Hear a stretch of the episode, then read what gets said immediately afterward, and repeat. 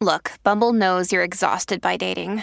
All the must not take yourself too seriously and 6 1 since that matters. And what do I even say other than hey?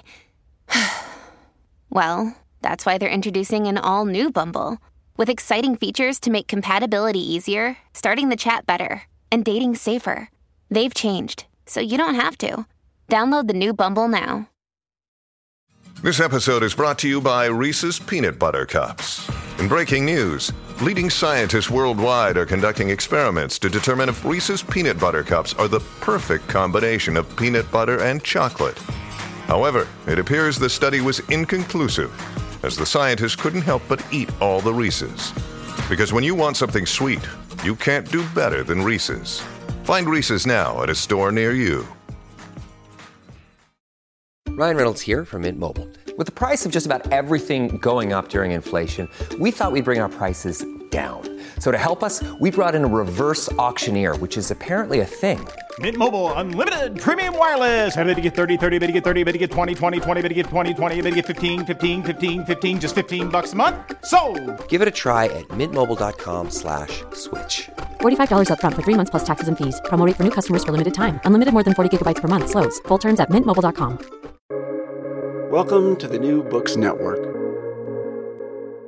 Hello, and welcome to the New Books Network and Environmental Studies, a podcast channel on the New Books Network. I'm Aspen Brown, a host of the channel and currently an MA candidate at the University of Wyoming, studying cultural history, focusing on environment, science, and knowledge. Today, we'll be talking to Dr. Nanna Kaalund about her new book, Explorations in the Icy North How Travel Narratives Shaped Arctic Science in the 19th Century, published by the University of Pittsburgh. Press in 2021.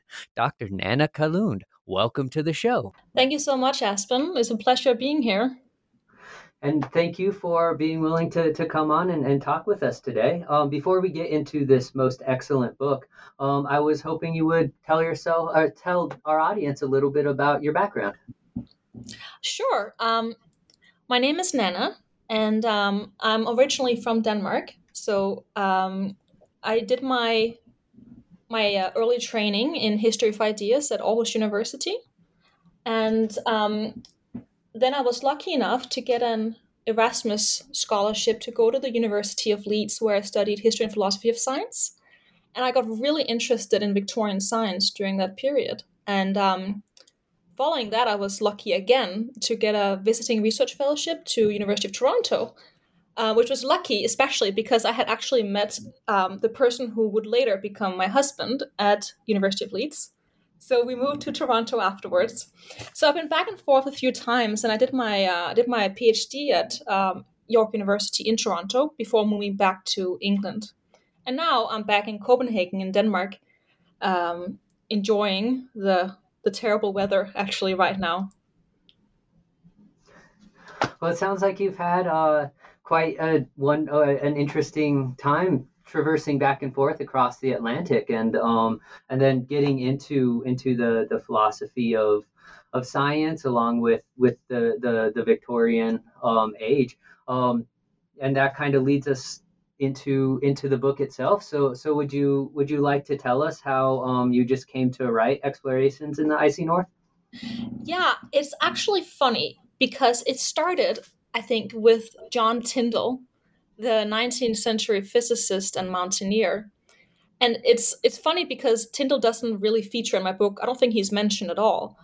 But I was working on some of his on some of his uh, his his publications, and I got really fascinated by how he how he used his mountaineering expertise because he he went to the Swiss Alps and traveled and studied glaciers there. And I got really interested in how he used that experience to further his scientific career and vice versa. So he also used his scientific expertise to further his mountaineering credibilities. And that sort of interplay between travel and mountaineering and science so really stuck with me. And so originally I was actually thinking I was going to do more on that focusing in particular on environmentalism and environmental history and climate science. But then when I when I moved to Canada, I got introduced to a lot of new research on on the Arctic, and that really fit nicely in with my interest in you know environmental studies and and history of the climate sciences. And I took some. Um, so the PhD system, as you you may know, the PhD system in Canada is very similar to the one in the U.S., where you do uh, PhD coursework and then a comprehensive exam. And I had some really great people that I worked with. Um, I took some courses on transnational history and on North American environmental history. And for one of those courses, I, I wrote a paper that I actually never published, but I should, I think, at some point, on Josephine Peary, who you may know uh, traveled with her husband, Robert Peary, to North Greenland, an American, American explorer. And it got me thinking about how how we how we've constructed this idea of who is an explorer because historically it's been Robert Peary who was the more famous one compared to you know his wife but she traveled as well and so one has been canonized as an explorer and the other one only recently in you know in the last few years has been considered an explorer as well. And that really got me thinking about how we've categorized these things. And so you can see how that sort of like came to form the foundation of this idea that the relationship between travel and science is constructed in one way or the other, and that it's intimately linked to our understanding of who is an explorer. And so it goes back to Tyndall again, right? So, how do someone portray themselves as an expert on a region and on sciences in that region well, they've been doing it historically through having a physical presence in that area. And that physical presence isn't just about being there, but about being there in a very specific way. And then again, about portraying that presence in a specific way. So, not everyone who went a place was, by definition, described as an explorer, or viewed as an explorer, or viewed as an as a regional expert. It was only some people. And so that's really one of the things that I wanted to examine in my book. Like how is that how is that constructed and what does that tell us about our our idea of the Arctic? Um, early in my when I when I studied in my undergraduate, I studied history of ideas at Aarhus University, and history of ideas is a funny field because it's it's a type of intellectual history. You, you mix history and philosophy and you you know you look about the history of of why we've been thinking the way we've been thinking. And so i've been really interested always in how we as societies and cultures decide what is true and who do we consider to be truth speakers. And in particular who are these people who get to speak on behalf of nature so the people we call the scientists so that's some of the questions that I also really wanted to um, to sort of tackle in the book. And I think all those things are connected, right? So it's all about how do we decide who are the experts, who are the explorers, and so on and so forth. Yeah, and and and that comes through so so br- brilliantly in in in your book. Um, kind of just on on that note, one of the big parts of of the of your argument and and your narrative is travel narratives. Do you want to do you want to talk about kind of the the um, structures and ideas of truth behind travel narratives and or contested truths behind travel narratives? Yeah, I mean travel narratives are funny genre, right? Because they're you know they're designed to be entertaining accounts of a voyage. Um, but in the 19th century they also functioned as scientific repositories and as scientific documents. So you had these like multiple functions of these narratives.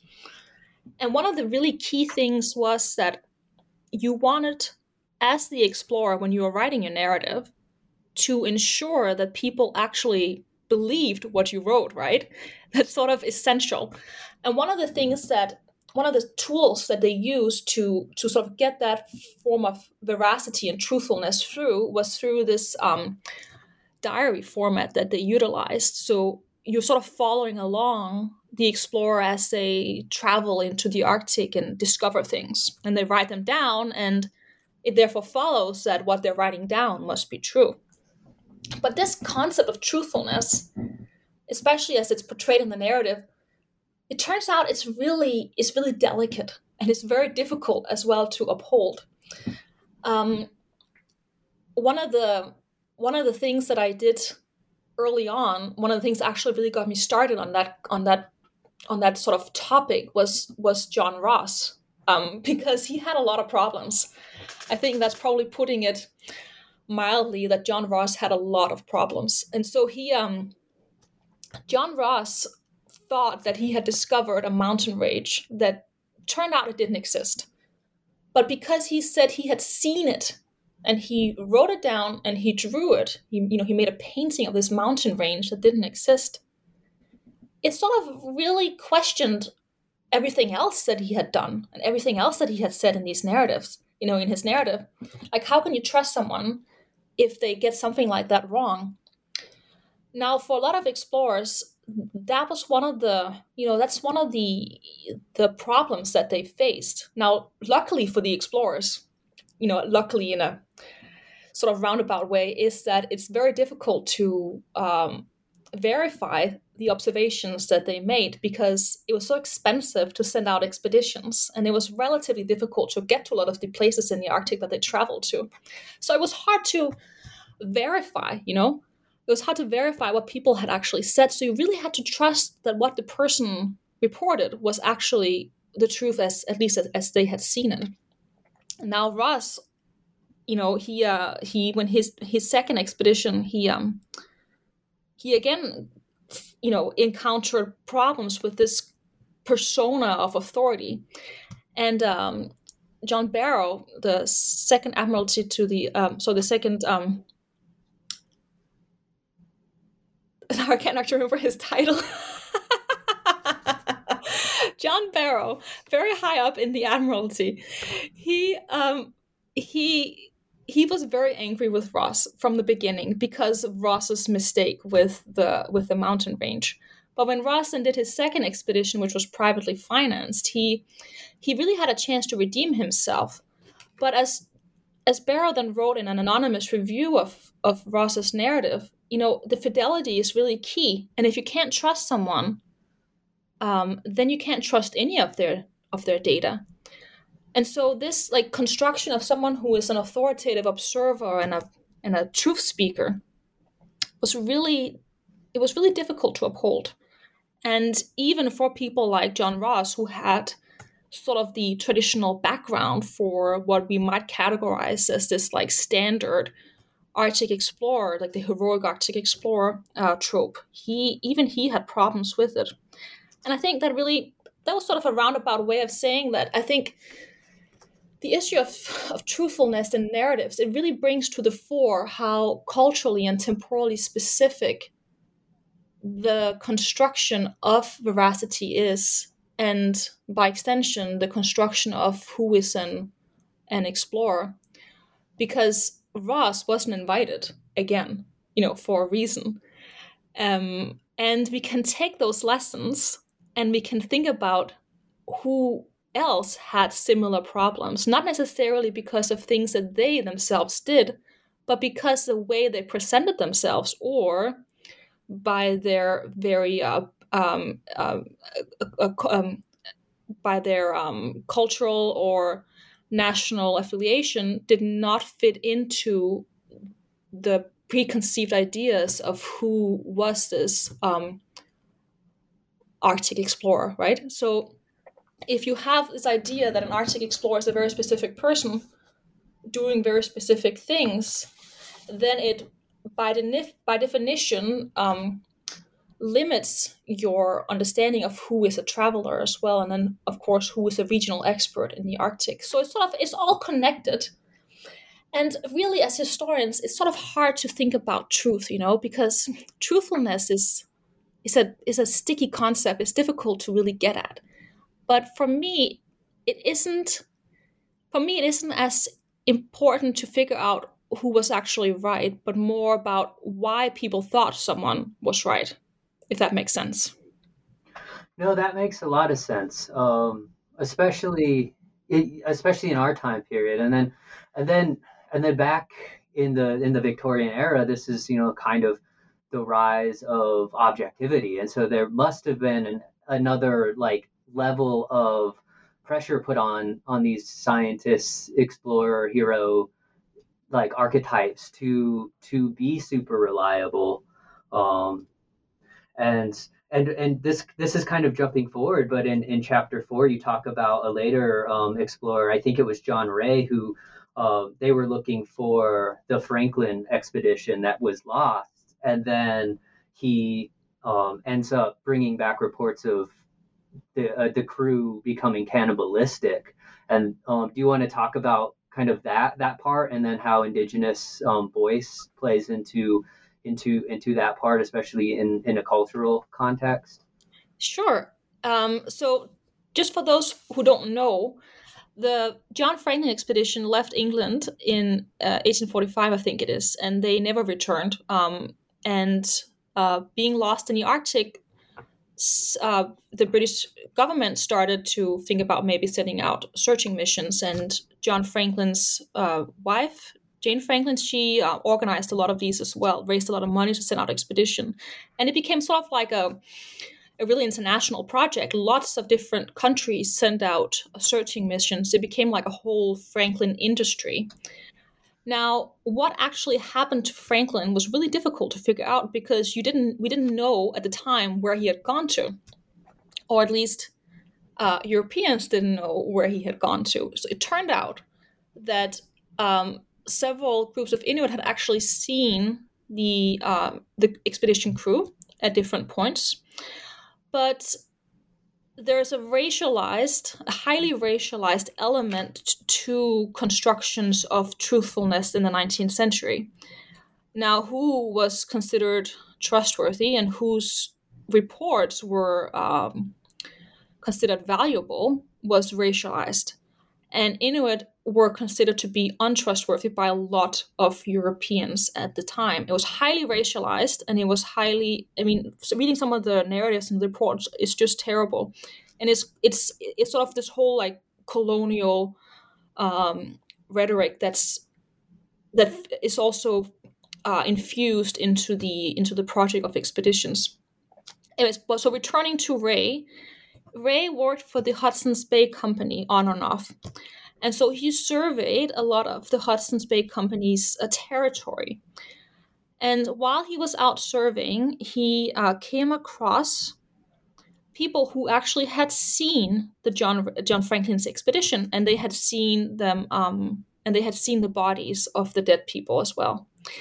Now, what John Rae then did was that he purchased relics from the expedition from the people he met, and he brought it back home to England with reports. Uh, he wrote it down and he brought back the relics that had belonged to the expedition as sort of evidence that this had actually happened. So there was a physical evidentiary materials as well, as in addition to the oral testimony. But the the issue of cannibalism was really a sticking point, right? So um, did did did we want to believe that the uh, that this like hero John Franklin, like the veteran explorer, that him and his crew had actually resorted to something so horrible as cannibalizing um, each other.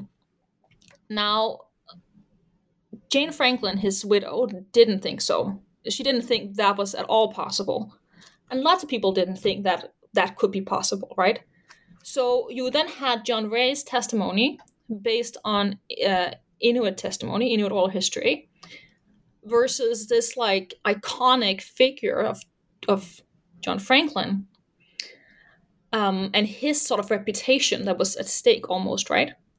But but what it turns out and what I what I sort of discover in my book is that this was really culturally specific to Britain in the Danish context, there wasn't this heroization of um, of John Franklin, and so the idea that he could have cannibalized his crew or his crew could have cannibalized each other really wasn't as um, shocking as as it seemed to have been for a lot of um, British readers.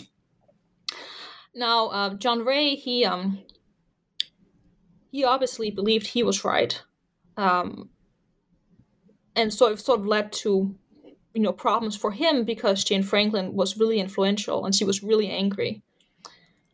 But we can see once we sort of take a step back from focusing only on the British context and then looking to other national contexts as well, that those ideas of um, of both testimony and authority and also the construction of heroism was really culturally and temporally specific. And the british experience isn't the uh, universal one thank you for bringing up that point because obviously it is super important that that we we look at the other perspectives um, uh, with with the with the trans national vibe that that you you bring to this book. And and so i was just curious how did you how did you choose the different um, nations and and the different expeditions that um, that you ended up narrating and and using for analysis so it's a good question and the answer is a bit basic i'm afraid um, because i'm danish i speak danish um, it, I, I, I realized quite early on that there wasn't a whole lot of research done in English on the Danish Arctic context in for the 19th century in particular. And so I thought it was really important to get that angle um, into play. And being in Canada, I thought it was important to get some Canadian perspectives in as well. um, so that's that really that's how it came about. It, it, you know, of opportunism and um, and uh, physical presence. but when it came to choosing the uh, case studies, I really I was very I was very aware that when you do a transnational study, it's very easy to lose sight of the details. Uh, because you're working through so many different uh, contexts. Now, for example, just like a very basic thing, when you talk about the um, explosion of print culture in Britain in the 19th century, this is like a whole big thing, like how like the you know the expansion of uh, of the of print material, called it a printing revolution. Um, that didn't happen in Denmark during the same period. So when you're thinking about how people were able to encounter these uh, narratives and these like um, you know reports of expeditions through print media, you can't just apply the same mythological lens from Britain to Denmark. Because you had censorship, you had lots of different things going on. Now, so one of the things that I then wanted to make sure was that I didn't lose sight of those details as well. Um, and I hope I did that. That was at least my intention. So, what I then wanted to do was to try to find some case studies that could provide some kind of um, commonality and that's why I followed some of the people I followed through the different chapters as well to try to follow their stories, to try to make it easier for the reader to follow along as well. Um, so we see, for example, John Ross, he appears a few times, and so does John Rae. And Rink and Swersag as well appear throughout. Um, and it is, you know, it's it's always tempting, I think, to to write um, more, right? You know, to include so many expeditions and so many explorers because there really is there were so many expeditions going on for uh, for and this is one thing I think is really funny actually because for an activity exploration Arctic exploration that was portrayed as being so difficult and so arduous and so uh, heroic there was a lot of Arctic expedition going on you know? So you have a lot to choose from. So I wanted to find some that could really uh, sort of work together and also, if not be representative, then at least provide a way of studying those broader questions that I wanted to investigate. And your book does such a good job balancing the the big picture and these big questions along with getting into the fine detail and really really looking at each of these expeditions as as their own individual um, experience and um, so i really appreciate that i also really appreciate um, the idea that uh, that you're bringing in the Danish perspective, and that it's going to be a lot different than the British perspective, because especially someone someone in America, um, a, a, student in America, doesn't necessarily get that um, that difference maybe right off the bat um, with the with the way we tell with the way we tell our, our histories and, and, and these narratives. So along those same lines, with, with the example of your um, example of the of the book revolution, was is there a similar um, type of difference with the idea of like professionalization and especially something like the heroic explorer in the Danish perspective comparing to the the British perspective?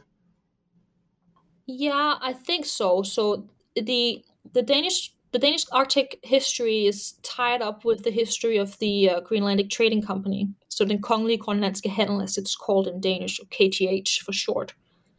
And um, the KGH really had total control um, over a lot of aspects of, of, of, Greenland. They controlled both the trade and they controlled also um, the administration up until uh, the early 20th century, which meant that you had to apply, when you had to apply to to uh, do expeditions, you had to apply through the trading company and the um, and the Danish government. So you sort of have that that that aspect of governmentality is is really shaping what's going on in Greenland uh, when it came to expeditions and came to um, exploration science.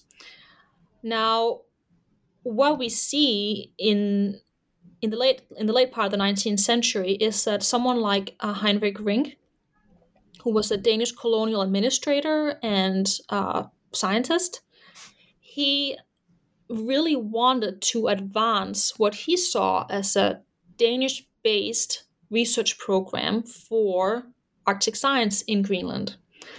So he um, he wanted it to be to be centered in Denmark because he wanted it he wanted Danes to be sort of the experts in Greenland, but he wanted it to be international at the same time. Now that's sort of difficult, right? You want it to be nations nation focused, but also international. But what he did was that he was really um, he was really attuned to the to the British context. So a lot of the things that's happening in Britain at the time, you can then also see in Rink's research program, and that's where the whole like you know nothing is in a vacuum really you know comes to the fore. You can see those things much more clearly when you compare the different national contexts. But so what's happening at the same time as as Rink uh, as as when Rink is active is the uh, first international polar year, and it's sort of the first international polar year was in many ways transformative for how um, research in the Arctic was uh, took place, but it um, it didn't change it like permanently, and it didn't change it for everyone or for every time an expedition went to the Arctic. But it certainly really showed a different approach to how Arctic science could be undertaken, and in many ways, so, just to summarize for the listener who may not know, the International Polar Year um, had as its as its base idea that if, if you separated travel, so the whole part of the geographical discovery, if you separated that from the scientific research, then you could get more out of your time during scientific research.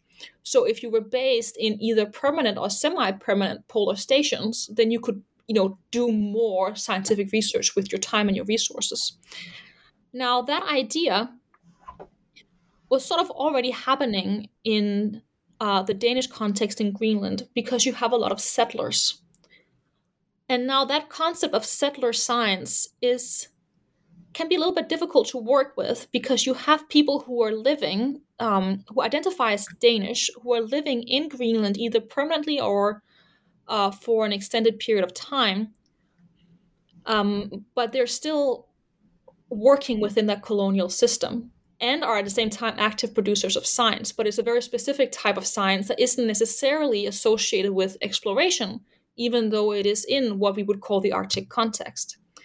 So that was sort of a roundabout way of saying that the um, the the context for the development of science in the Arctic and science about the Arctic in the Danish context is really sort of tied up with those with that process of colonialism that's very specific to the to Greenland. Um, Danish colonialism in Greenland that included both the trading companies and missionaries and also um, settlers. And and you say at, at the beginning of the interest in Greenland that some of these explorations weren't just for science, but they were also to um, help the Danish government um, legitimize their territorial claims. Isn't that correct? Yeah. yeah, that's definitely correct. So it's it's I mean it's not a it's not something that's unique to to Greenland or the Danish context in Greenland. It's um it's a broader thing, you know, like if you're physically present somewhere, then you plant your flag and then it's yours. You know, that's sort of a very colonial mentality that you can see uh, replicated all over the world. You know, um, but in in Greenland, if you look at a map, you can see that Greenland isn't close to Denmark at all. It's very far away. If you look at a map, it doesn't seem obvious that Greenland should be under Danish colonial governance. Now, one of the ways in which the Danish government cl- tried to uh, establish um, their authority there was through constructing a historical link to the uh, having had a presence historically. So they they tried to find especially in the early part of the 19th century, were trying to find what was described as a lost Nordic tribe. It's like mythical uh, wave of early settlers who were supposed to have then settled in Greenland, uh, being Danish and Norwegian. Back then, Norway was part of Denmark. Um, and if you could prove that they had actually been there, then you could say that historically Greenland has been Danish. So you see, it's a way of then using history to legitimize the present time colonialism. Um, so that was one of the things that they were trying to do.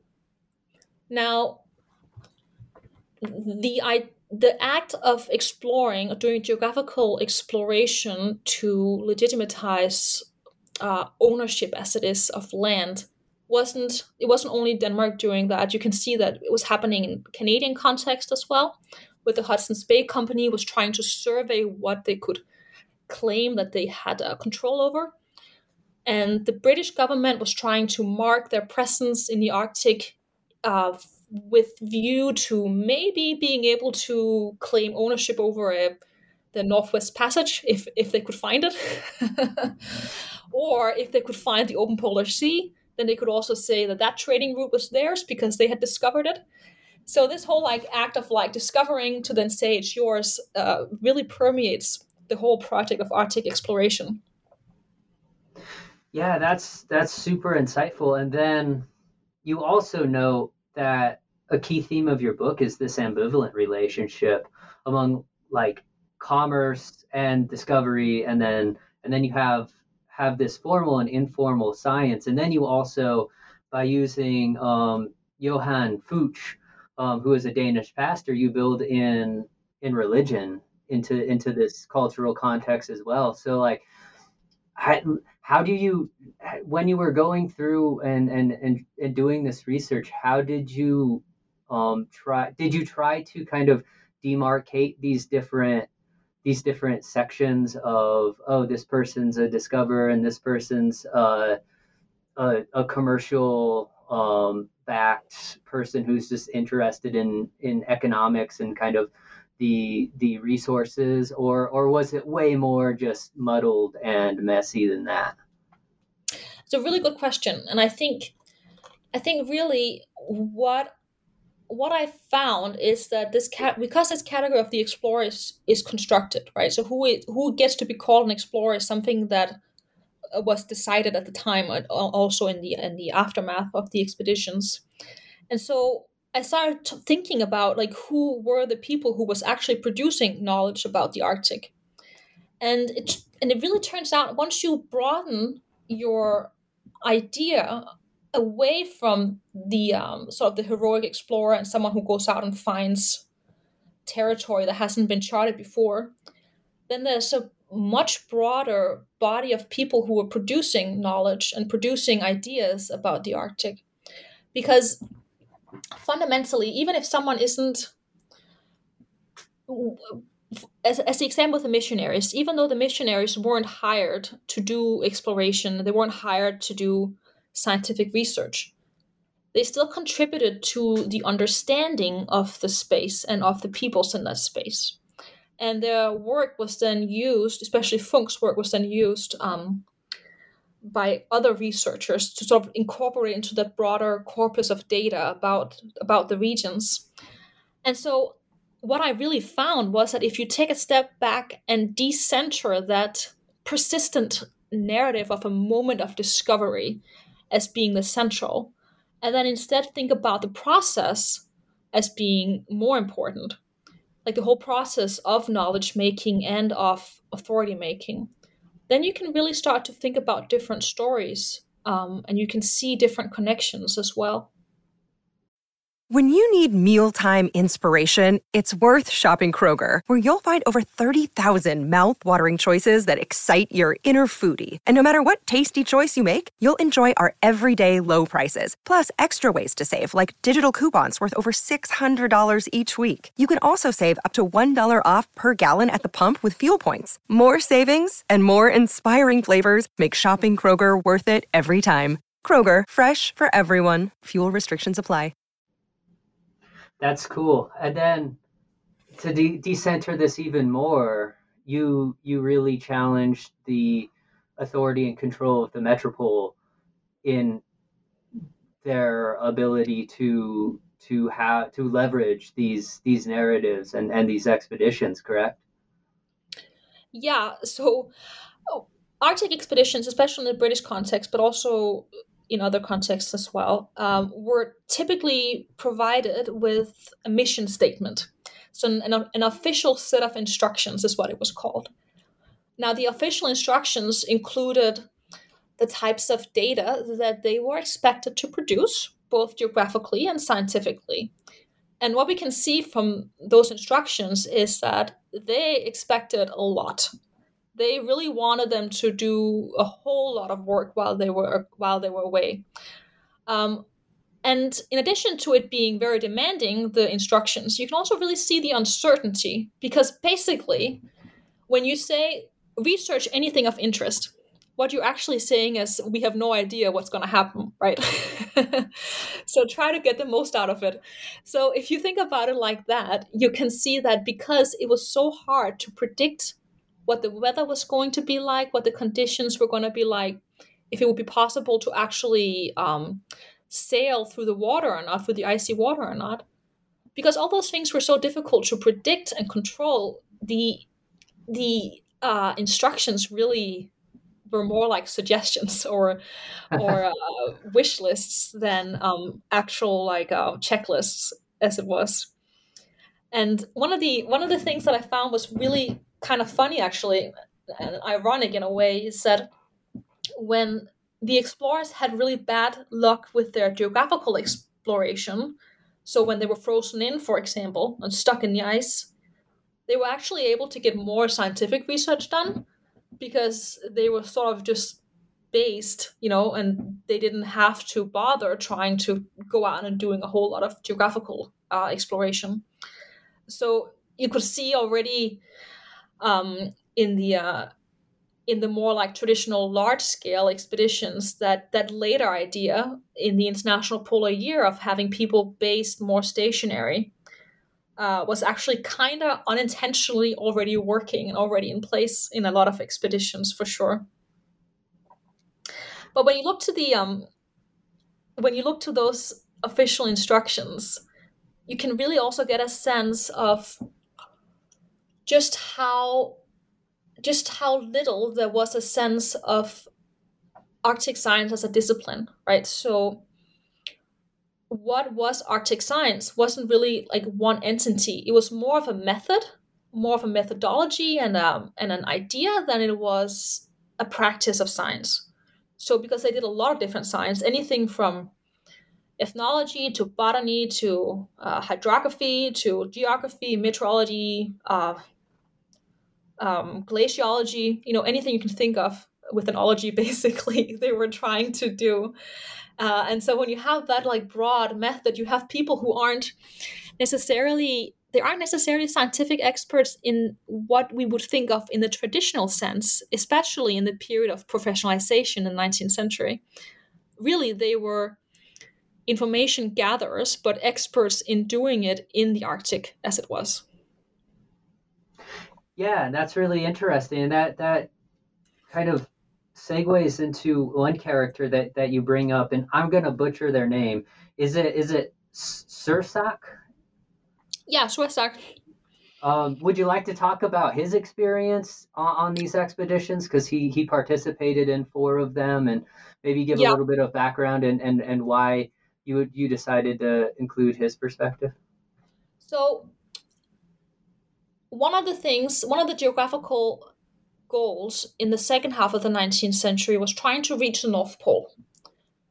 Now, one of the routes to trying to reach the North, reach the North Pole was through the northwestern part of Greenland through the, um, the waterway known as Smith Sound. There were four large expeditions that went through Smith Sound in this period towards an attempt to, to reach the North Pole. They didn't actually get there, but they tried uh, three American organized and one British organized. Um, now, they were very different, these expeditions, but what they all had in common was that they hired an Inuk explorer named Suersaq, also in a period known as Hans Hendrik. Um, he was quite young when he was hired on the first expedition, which was under the um, leadership of the American surgeon explorer Elisha Kent Kane in the um, what's called the Second Grinnell Expedition. Um, and then he was hired uh, with the second one under the command of Isaac Israel Hayes. Hayes had also traveled as part of Kane's expedition, so he knew Suersaq from that. And then the third expedition was under Charles Francis Hall, known as the Polaris Expedition. He hired Suersaq as well. And then finally, we have the British expedition uh, under um, George Strong Nares, known as the British Arctic Expedition of 1875, also hired him. So you have this person who's been on the four major expeditions uh, trying to reach the North Pole, uh, going through Smith Sound. And he traditionally hasn't been considered one of the main Arctic explorers of the 19th century, which to me was extraordinary, just an extraordinary oversight that really highlights how racialized the idea of who is an explorer has been. So, for example, at um, if you go to a museum um, that has polar expedition uh, mem- memorabilia, you will see various relics from these different expeditions. But you typically won't see a picture of Suersaq, even though he was with, you know, he was a, a key part of these four expeditions. Now, the interesting part about this construction or sort of erasure of him, the erasure of him as an as an explorer, is that in the period, a lot of people actually knew that he was there. A lot of people knew of his significance. And they knew this not only because he was the first Inuk explorer to write a narrative, but also because he was mentioned in the um, travel travel narratives of the previous explorers as well that he had traveled with. So you have a lot of data about his life um, from different perspectives. From, from, four different expedition leaders wrote about his um, about his work, and then he wrote his own uh, travel narrative. It was published by Hinrich Rink, who I mentioned earlier. It was part of his sort of mission to establish, you know, Danish Arctic science and control the research um, the research environment as it was. And now Rink it's interesting to it's interesting to consider why Rink decided that he wanted to publish Suersaq's narrative. He translated it from Greenlandic into English and published it as an English book rather than as a Danish book. And to sort of consider that, you have to look more broadly into what was happening politically at the time and also what was happening research politically. And so Rink Rink wanted to trans. Rink was the um at this point he was the um he was very very high ranking in the Royal Greenlandic Trade. He was the director, which meant that he had a lot of control over the administration of Greenland. But he wasn't happy with how things had been working out. And he didn't think that the current way things were um, being administered actually was good for uh, Inuit Kalaallit, uh, Greenlandic Inuit. So he uh, he wanted to transform things. He wanted to change things, Rink. And one of the ways that he did this was publishing uh, Suersaq's narrative, because Suersaq's narrative gave a very different look into what was happening in these expeditions. So you have sort of like the normal, like traditional narratives from these European or Euro-American explorers. They talk about, you know, how awesome they were, how they went out into the Arctic and they did all these great things, and then they came home and everything was great. Now, of course, we know that this is a sanitized version, and this is a version that was written to portray a very specific idea of themselves and of their uh, expedition um, the people who had funded their expeditions because they wanted to make sure that you could do more expeditions in the future as well, right? So it was quite important that they wanted to like portray themselves and the whole project in a positive light. But what Memoirs of Hans Hendrik then revealed, that's the story, that's the title of the book, Memoirs of Hans Hendrik, what it revealed was that not only did the explorers, the European and American explorers, behave really badly while in the Arctic. They also were fudging how they were going about doing their um, their their uh, scientific research in the sense that it wasn't just their own scientific discoveries as they had portrayed it in the narratives. He had actually Suersaq had actually done a lot of that work. And so he's not writing this explicitly like, you know, I did this scientific research. No, but he's telling us in the narrative how he had gone out to survey the land either with or without the commander. So he, we know from his narrative that he was doing a lot of that travel work um, that was so essential. And we know that he was collecting natural history objects. He was collecting data related to ethnography, what became ethnography when it came back to England. And he was, um, yeah, he was gathering specimens as well that they collected and brought back. So he was doing a lot of that work that was then erased or rescripted as it was in the European narratives. And so he really it's hard so it's hard to know exactly how much um, Rink edited because we don't I haven't been able to find the original um, the original uh, draft before it was translated into English, but it's very clear that Suersaq was was writing to also show a different view of how these expeditions actually functioned. You know, he's telling these stories about how these different explorers, how they behaved, and it does not, you know, uh, show them in a positive light. We know that he was threatened with murder, he was threatened with violence. He traveled with his wife and their children later um, in his later expeditions, and they were threatened as well. And in in that way it really it really at the time in the 19th century the publication of this book really challenged the idea of what these explorers were actually doing. So although i didn't i wouldn't say it was accepted and it had a huge uh like a huge transformative moment in that sense but there's no doubt looking at the reviews of the book in the british press especially that it hit a nerve. You can see that in the reviews. They try to say, "Oh well, you know, he's um." They use a very derogatory way of talking about him. They say he's a child of nature, and they say he he writes in a simple way, and that's a way really of delegitimizing what he's saying, and trying to make it seem like maybe it wasn't actually so bad, you know, because he doesn't really understand. And so they have to in the reviews it seems like they felt that they had to resort to that type of derogatory racist language in order to sidestep his criticisms, which really otherwise would have completely reworked how these previous expeditions were presented. So I think, I mean, I think you could have written a whole book just about him. Um, and it, it really is the most extraordinary not just him as a person he was extraordinary as a person but he he wasn't the only one. There were lots of indigenous peoples working as part of these expeditions. And so what's extraordinary about him is that we have a lot of data about his life but it shows just how much these explorers were relying on the indigenous peoples and how much they lied about it afterwards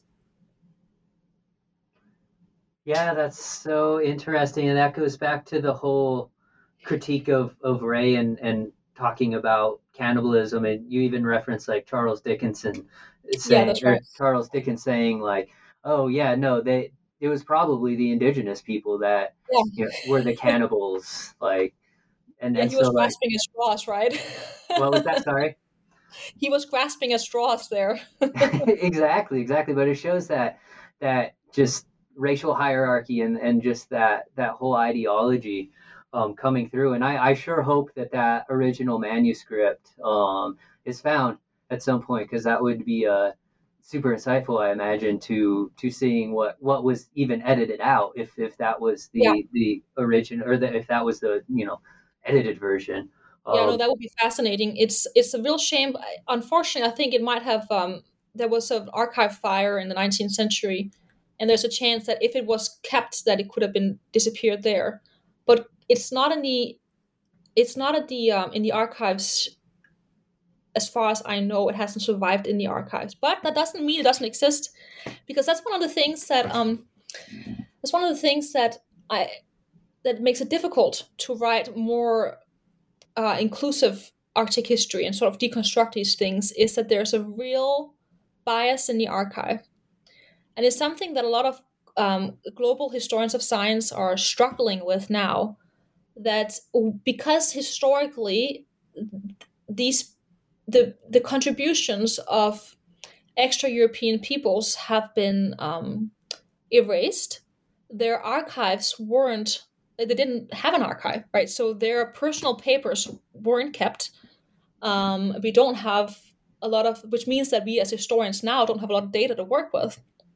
So sometimes you sort of have to work in the gaps, uh, which can be frustrating because you want to know more um, or you work with oral history, which a lot of excellent scholars um, are doing. Um, and um, it's, anyways, it sort of really shows how this like archival bias, even now, is shaping how we write these histories of science and these uh, global histories of um, exploration because we are working with the data that they in the 19th century in this highly uh, you know, racist colonial period, how, you know, with the data that they thought was important. And of course, they thought they themselves were the most important, right?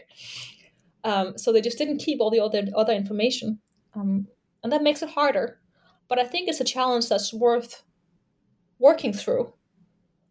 Especially because even if you don't have the data, just highlighting that the data doesn't exist, you can also do a lot with that.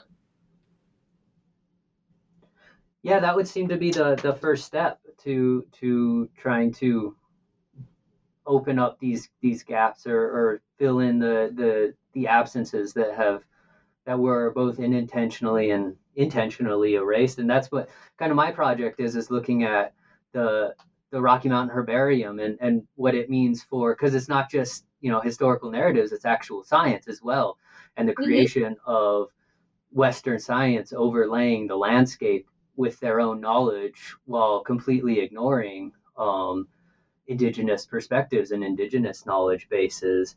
Um, and so, I mean, I guess that that leads me to to one of my final questions is kind of just like the material aspect of these these explorations, particularly with these really expensive um, instruments and and um, the idea of formal science being being used or uh, being conducted through something like you need a, a chronometer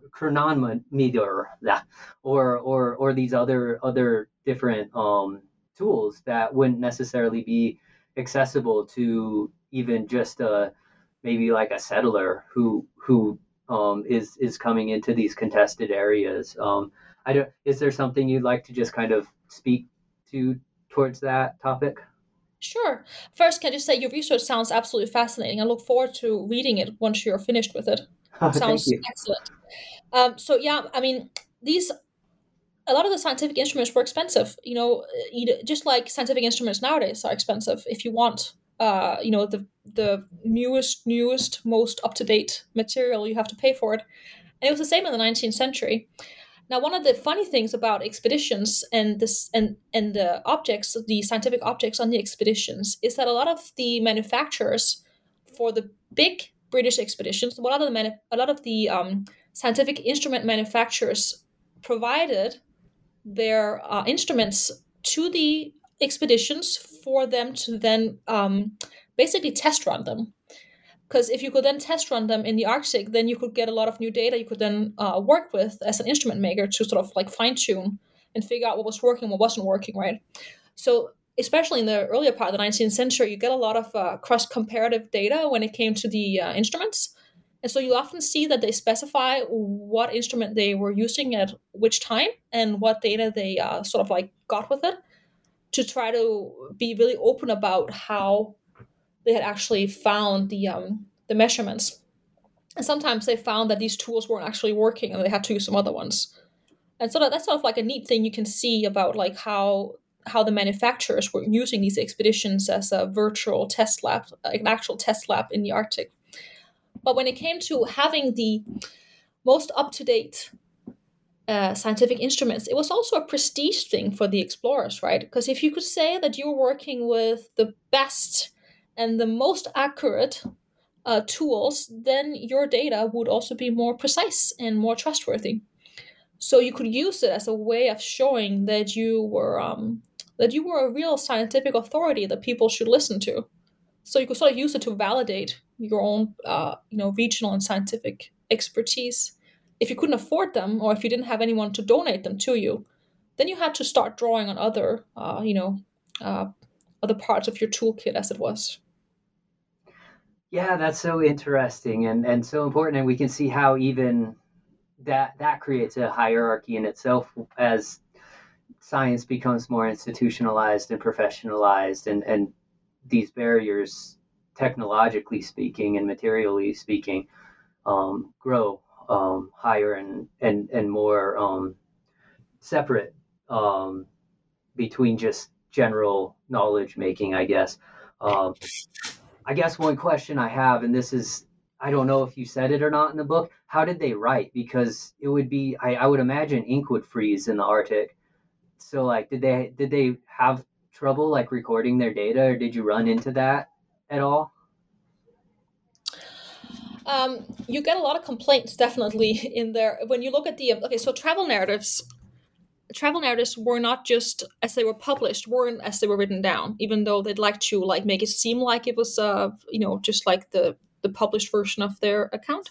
But so when you look at their actual journals and their handwritten journals you can just see a lot of complaining about everything about the you know about the ink and about the paper about their hands being cold about them not having enough heat. Um, so yeah, you know, they definitely had problems writing things down, which also then goes to show that a lot of the things were written down afterwards. So while they were out traveling, if they, for example, had a had their ships, a lot of the British expedition had two ships. So they had the two ships harbored as their winter quarters, and then they used dog sleds to then um, go out and start surveying and such. And the amount of writing down they could do while they were out was minimal because it was just you know it's just too difficult even in the later 19th century when they started taking photographs it was also just too difficult to do it while traveling. Um, and so you have those like restraints and that really once you start thinking about that you realize that these narratives as much as they wanted to say that they were a truth and truthful and direct account of their observations and experiences it was always reconstructed right yeah, that's so interesting. And, and that was one thing that Rink said about um, Sursak's narrative, right? Is that he he had a good memory, and so like as a way of of legitimizing that narrative. So that's I don't know. It's so interesting to to think about how how all of this knowledge is produced and then reproduced and then tried to or attempted to um, disperse into the public and then see how the public interprets it and everything. I, we could we could keep talking about this stuff for hours, but um, I don't want to take up too much more of your time. So so I think we'll we'll probably end here, except for our our um, last kind of New Books Network tradition of asking what do you what what's what's next, except for obviously the uh, Josephine Perry uh, article that, that you're going to publish. Um, what what are you working on now? So I'm actually working on a new project called Economizing Science and National Identities, which um, focuses on the history of the Royal Greenlandic Trading Company.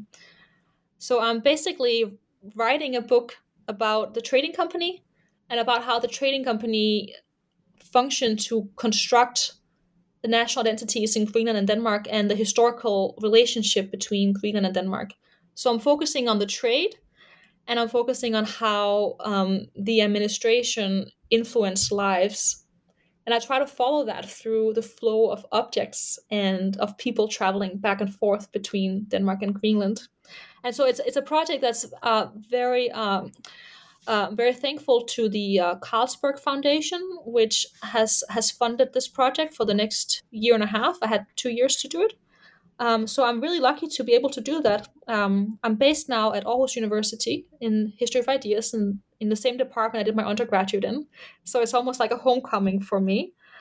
Uh, so yeah, I'm writing this new book, and um, if anyone listening is interested in working on the Greenland Trading Company, please do get in touch, and uh, we can figure something out.